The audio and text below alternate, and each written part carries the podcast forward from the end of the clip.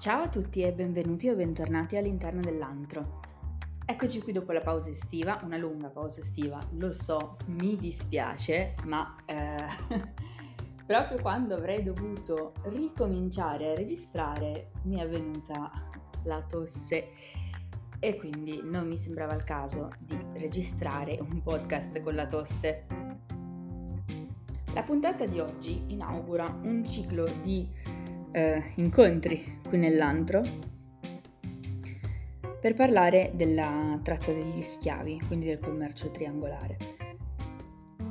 Ora, eh, ci tengo a specificare che le informazioni storiche saranno ai limiti massimi perché eh, ci tenevo a dare uno sguardo differente a questo racconto, perché di tratta degli schiavi e di commercio triangolare se ne parla e se ne è parlato tantissimo, raccontando sempre la stessa storia, nel vero termine della parola, proprio perché eh, è un evento eh, storico estremamente importante sotto tantissimi aspetti. Quello che invece a me piacerebbe fare e spero che potrete apprezzare questo tipo di, questo tipo di sguardo, è portare tre puntate differenti. L'episodio di oggi eh, sarà chiaramente un episodio più storico, ci sarà un'introduzione storica, eh, parleremo della tratta, parleremo della partenza dall'Africa e dell'arrivo in America, parleremo un po' eh, di chi, cosa, come, quando e perché. Mentre, spoiler, gli altri due episodi avranno due ospiti che io ammiro tantissimo e che eh, portano contenuti fighissimi sui loro canali. Non vi dirò chi sono, ma vi spoilererò gli argomenti cardine.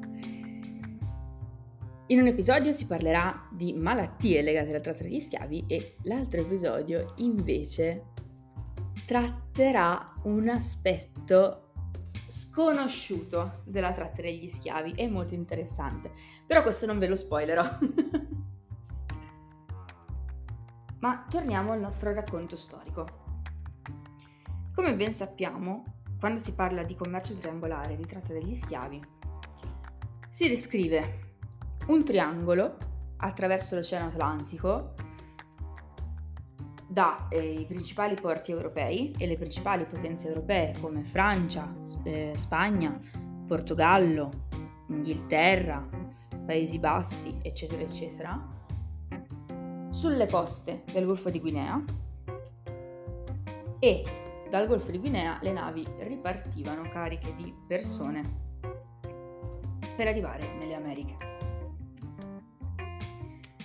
La tratta ha inizio eh, nel XV secolo, quando gli europei decidono di andare nelle Americhe per eh, cercare la fortuna, diciamola così, e creare le piantagioni. Ad un certo punto si accorgono che eh, i vantaggi economici delle piantagioni sono tanti, ma che non conoscono il territorio Qui decidono di muoversi in due direzioni. La prima che li porta a intessere legami fittizi con gli indigeni del territorio. Indigeni detto come persone autoctone, ok? Non come termine dispregiativo. La seconda eh, mossa invece li porta a dover pensare di recuperare forza lavoro. Nello stesso periodo, gli europei entrano anche in contatto eh, con la tratta araba degli schiavi che passava attraverso le rotte del Sahara, quindi arrivano anche nel Golfo di Guinea e eh, scoprono, per così dire, che barattando eh, beni di prima necessità o in realtà quelli che potremmo chiamare beni futili, ok? Come eh, specchi, vestiti, uh, gioielli, perle in vetro veneziane, di cui però parleremo meglio perché in realtà le perle in vetro prendono un posto super speciale all'interno eh, delle tradizioni dei popoli nel Golfo di Guinea. Ma insomma, gli europei entrano in contatto con eh, i regni e le tradizioni che erano presenti nel Golfo di Guinea, co- quindi come il Regno del Congo, ehm, il Regno del Dahomey, di cui noi abbiamo già parlato molto bene, il Regno del Benin, dove eh, oggi è l'attuale Nigeria, insomma una parte dell'attuale Nigeria, l'impero Yo, sempre in Nigeria, l'impero Ashanti e così via. Questi sono i principali regni. Gli europei entrano in contatto con questi regni e vedono che eh, la pratica di ridurre in schiavitù prigionieri di guerra era già in uso e quindi decidono di approfittarsene e di mh, mm, raccogliere forza lavoro in questo modo. Ora diamo qualche numero, giusto per eh, definire no? storicamente la portata di questo fenomeno.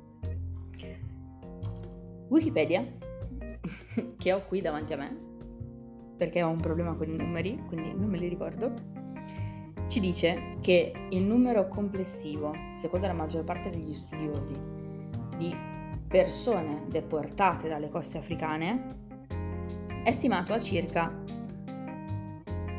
2 milioni.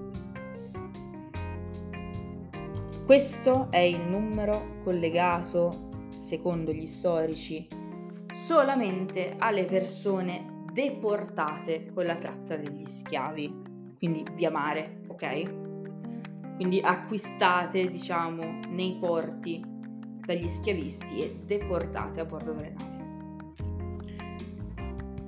Altri ricercatori invece propongono una visione più vasta e, secondo il mio modesto parese, più corretta, raggiungendo un totale di più di 10 milioni di persone dove solo 6 milioni sono da attribuire a eh, razzie e eh, persone fatte prigioniere di guerra, finalizzando questa cosa alla cattura di uomini e donne per i mercanti di schiavi da parte degli eserciti locali.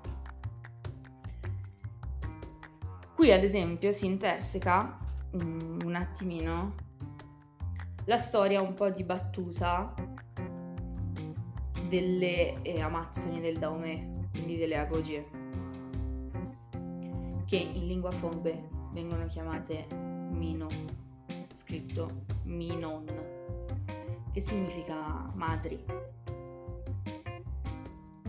Noi qua le chiamiamo Agogie mm, perché è un termine un po' più globale, insomma, ma non sarebbe totalmente corretto.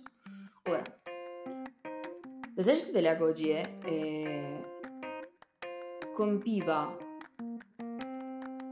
scorribande eh, finalizzate alla cattura di persone che poi finivano nella compravendita di schiavi all'interno del porto di Guida. Inizialmente le persone che venivano vendute agli europei erano prigionieri di guerra. Quindi la vendita, diciamo, di esseri umani si inseriva in una dinamica che esisteva già, che era quella di eh, fare appunto dei prigionieri di guerra, che sono persone fatte prigioniere dopo aver conquistato un altro villaggio, un altro regno, portate nel proprio territorio e rese schiave, dove il termine schiavo ci indica una persona costretta a lavorare eh, al di fuori della propria volontà o a risiedere al di fuori della propria volontà. Quindi una persona priva di volontà propria. Privata di volontà propria, scusatemi. È più, è più giusto dire così. Dopo un po' eh, di tempo passato a fare questo. E dopo aver visto che questo, questa pratica rendeva molto economicamente, il sovrano del Dahomey decise di eh,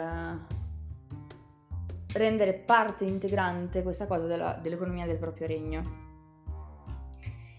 E iniziò a mandare le agogi negli altri villaggi appositamente per catturare uomini e donne da vendere nel porto di Guida. Questo aspetto storico del Dahomey è particolarmente dibattuto, eh, soprattutto dopo l'uscita del film The Woman King, dove eh, si, diciamo, vede questa cosa ma viene subito, diciamo, trasformata nel lato positivo della situazione, senza fare spoiler.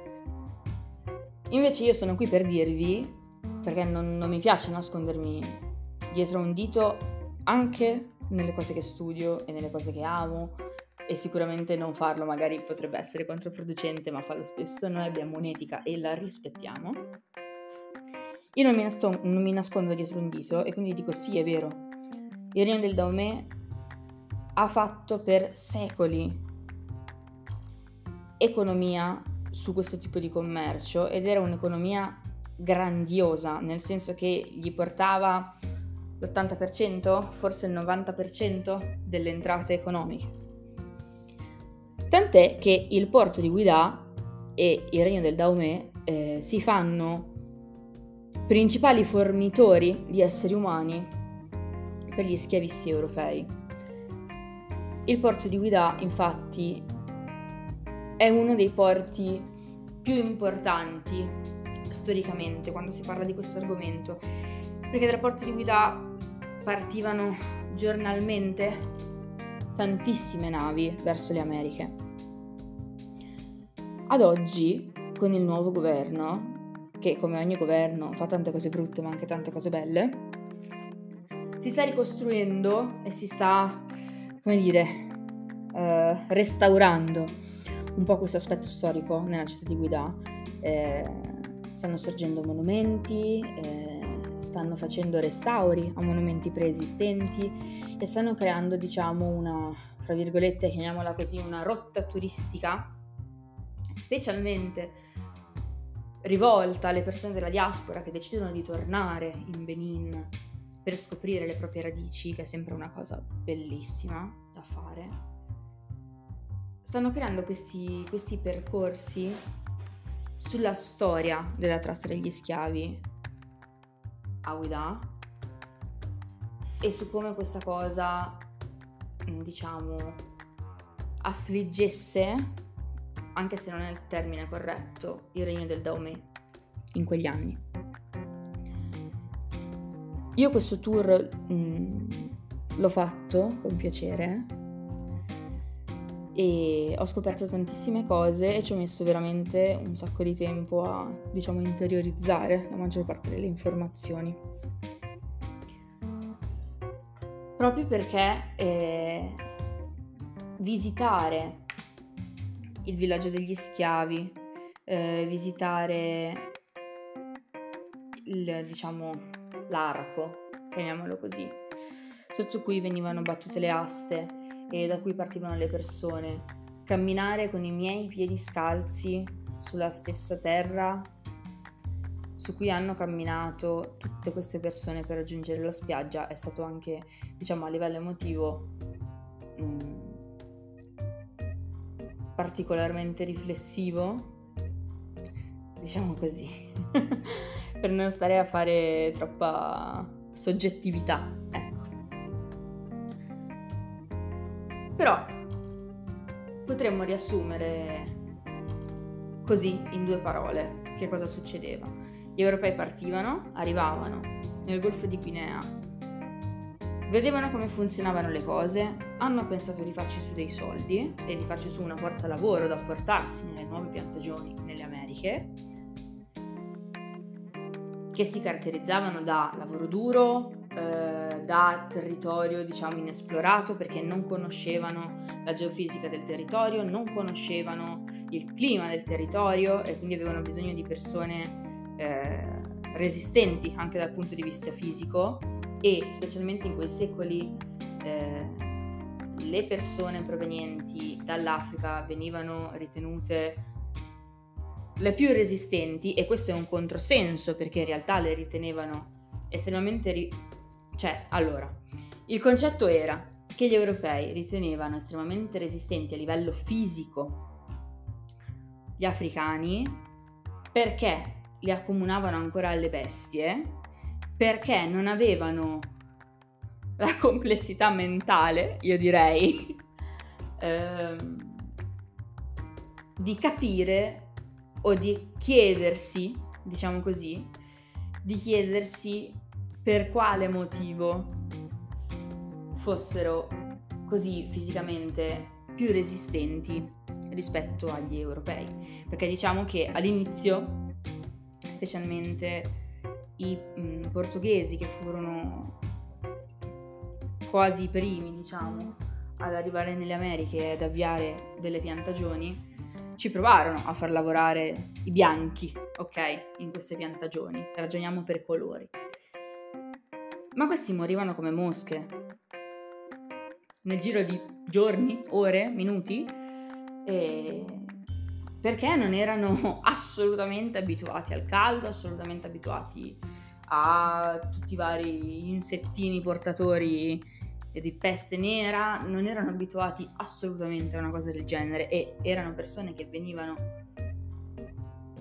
da salottini. No, in realtà questa è un po' una, una cosa borderline da dire. No, non è vero, perché comunque la maggior parte erano eh, malviventi, ex carcerati, eccetera, eccetera. Quindi non è che ci andavano i letterati che discutevano di, di filosofia greca nei salottini. Però insomma morivano come le mosche e quindi a un certo punto cominciano a guardarsi intorno e trovano questo escamotage e decidono di utilizzarlo. Le navi che partivano dal porto di Ouida, ora apro chiudo parentesi molto flash, eh, parleremo principalmente del porto di Ouida perché sono le informazioni che personalmente padroneggio meglio ma qualsiasi altro porto mh, mm, all'interno del Golfo di Guinea faceva praticamente le stesse cose. Okay. Le navi che partivano dal porto di Guida erano eh, navi mercantili che facevano tutta la prima parte della tratta come navi mercantili.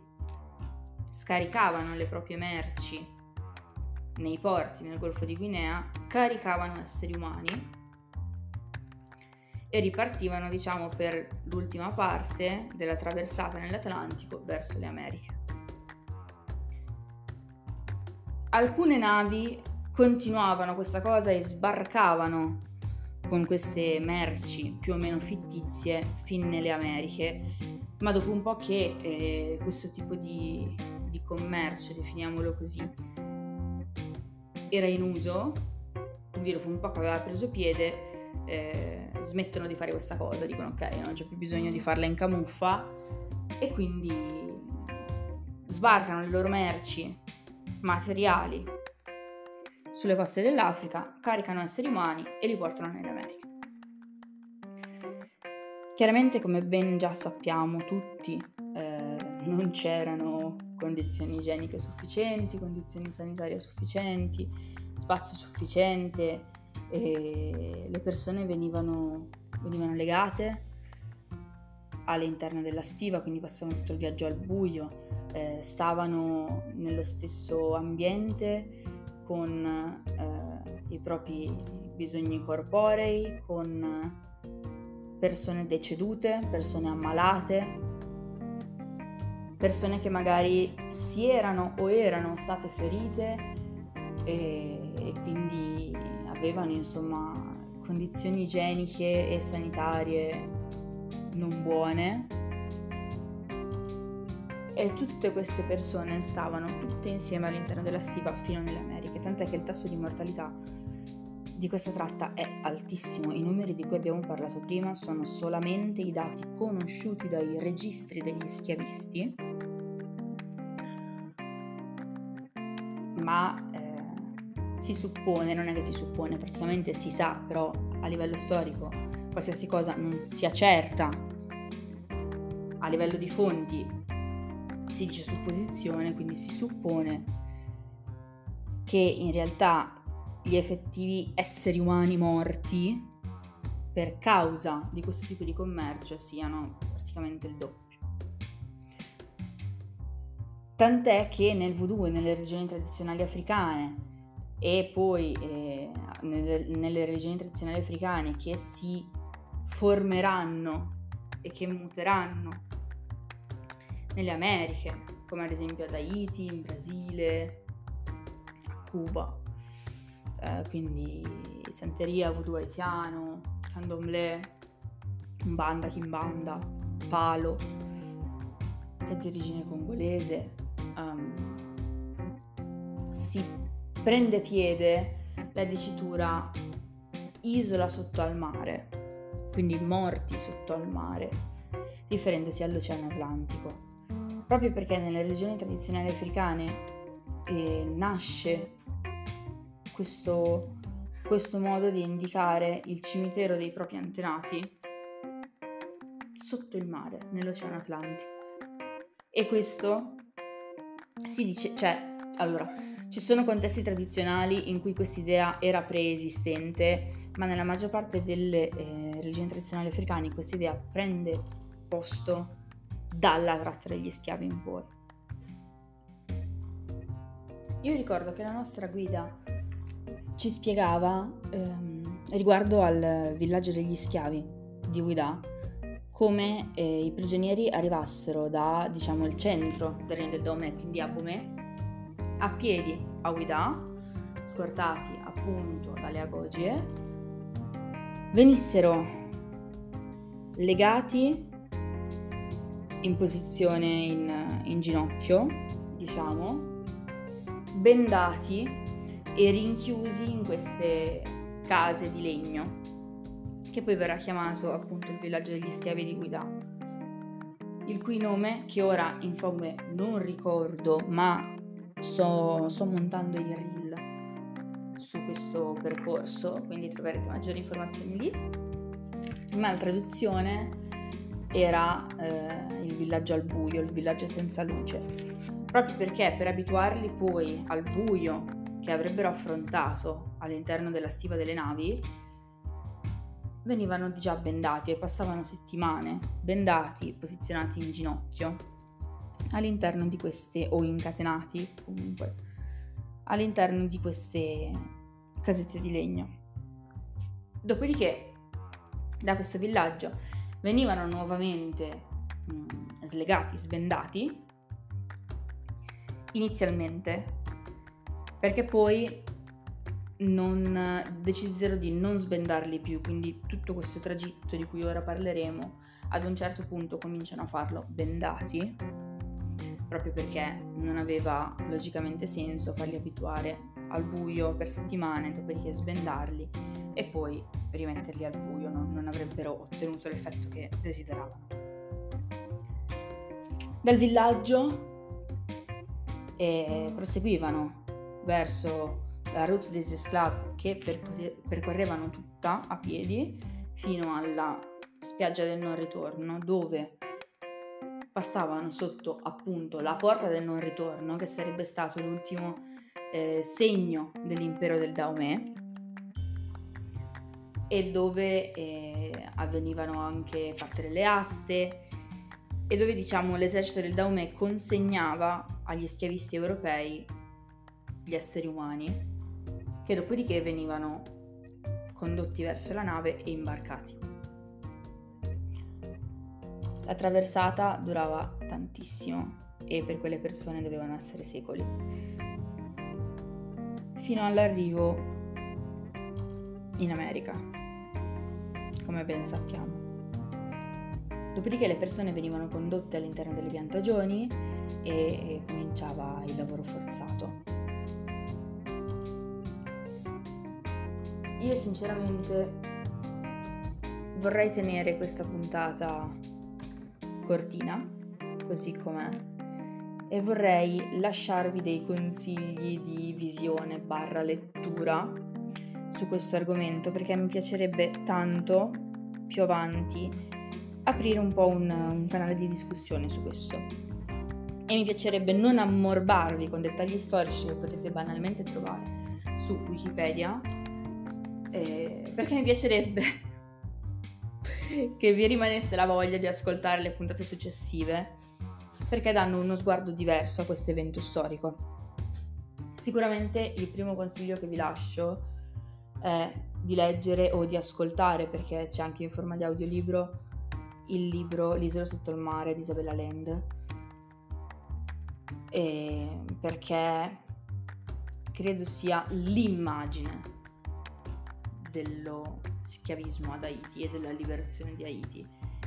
È il libro sulla rivoluzione di Haiti, diciamo così, secondo il mio parere. Eh, credo doni al lettore le immagini giuste, anche a livello di voodoo. E penso sia la miglior lettura in realtà non storica perché è comunque un romanzo che si possa fare sull'argomento. Dopodiché c'è un eh, libro che si chiama Barakun, l'ultimo schiavo di eh, Zoran L. Hudson, che è molto bello ed è scritto proprio sotto forma di intervista a Kojo, che è l'ultimo schiavo in vita arrivata con l'ultima nave in Louisiana.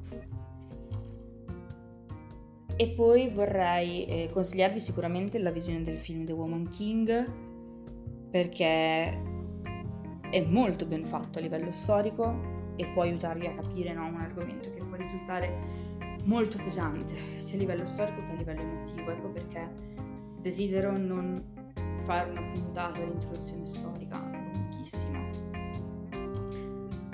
Proprio perché eh, starei qui a dire le solite cose, no? E non è quello che voglio. Perché vorrei porre l'accento su altri aspetti della tratta degli schiavi.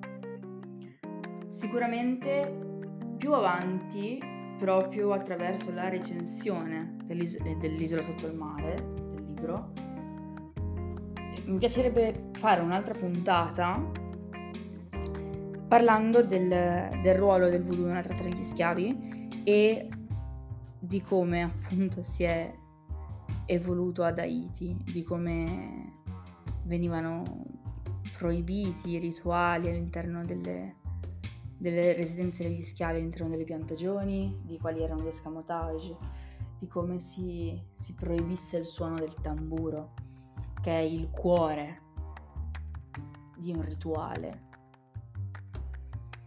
E, e quindi che cosa fai a un essere vivente se gli togli il cuore? Il cuore smette di battere. Cioè il cuore smette di battere e l'essere vivente muore, quindi lo uccidi se gli togli il cuore ma comunque nonostante questo non sono riusciti a uccidere voodoo. Io vi ringrazio per avermi ascoltato e mi scuso in realtà con gli ascoltatori assidui del podcast se questa puntata non rispetta i vostri standard o i nostri standard, sia a livello contenutistico sia a livello di tempo. Mi dispiace di avervi tenuto compagnia per poco questa volta, ma è per una buona causa, diciamo così. Vi ringrazio tanto e vi aspetto alla prossima puntata. Ciao!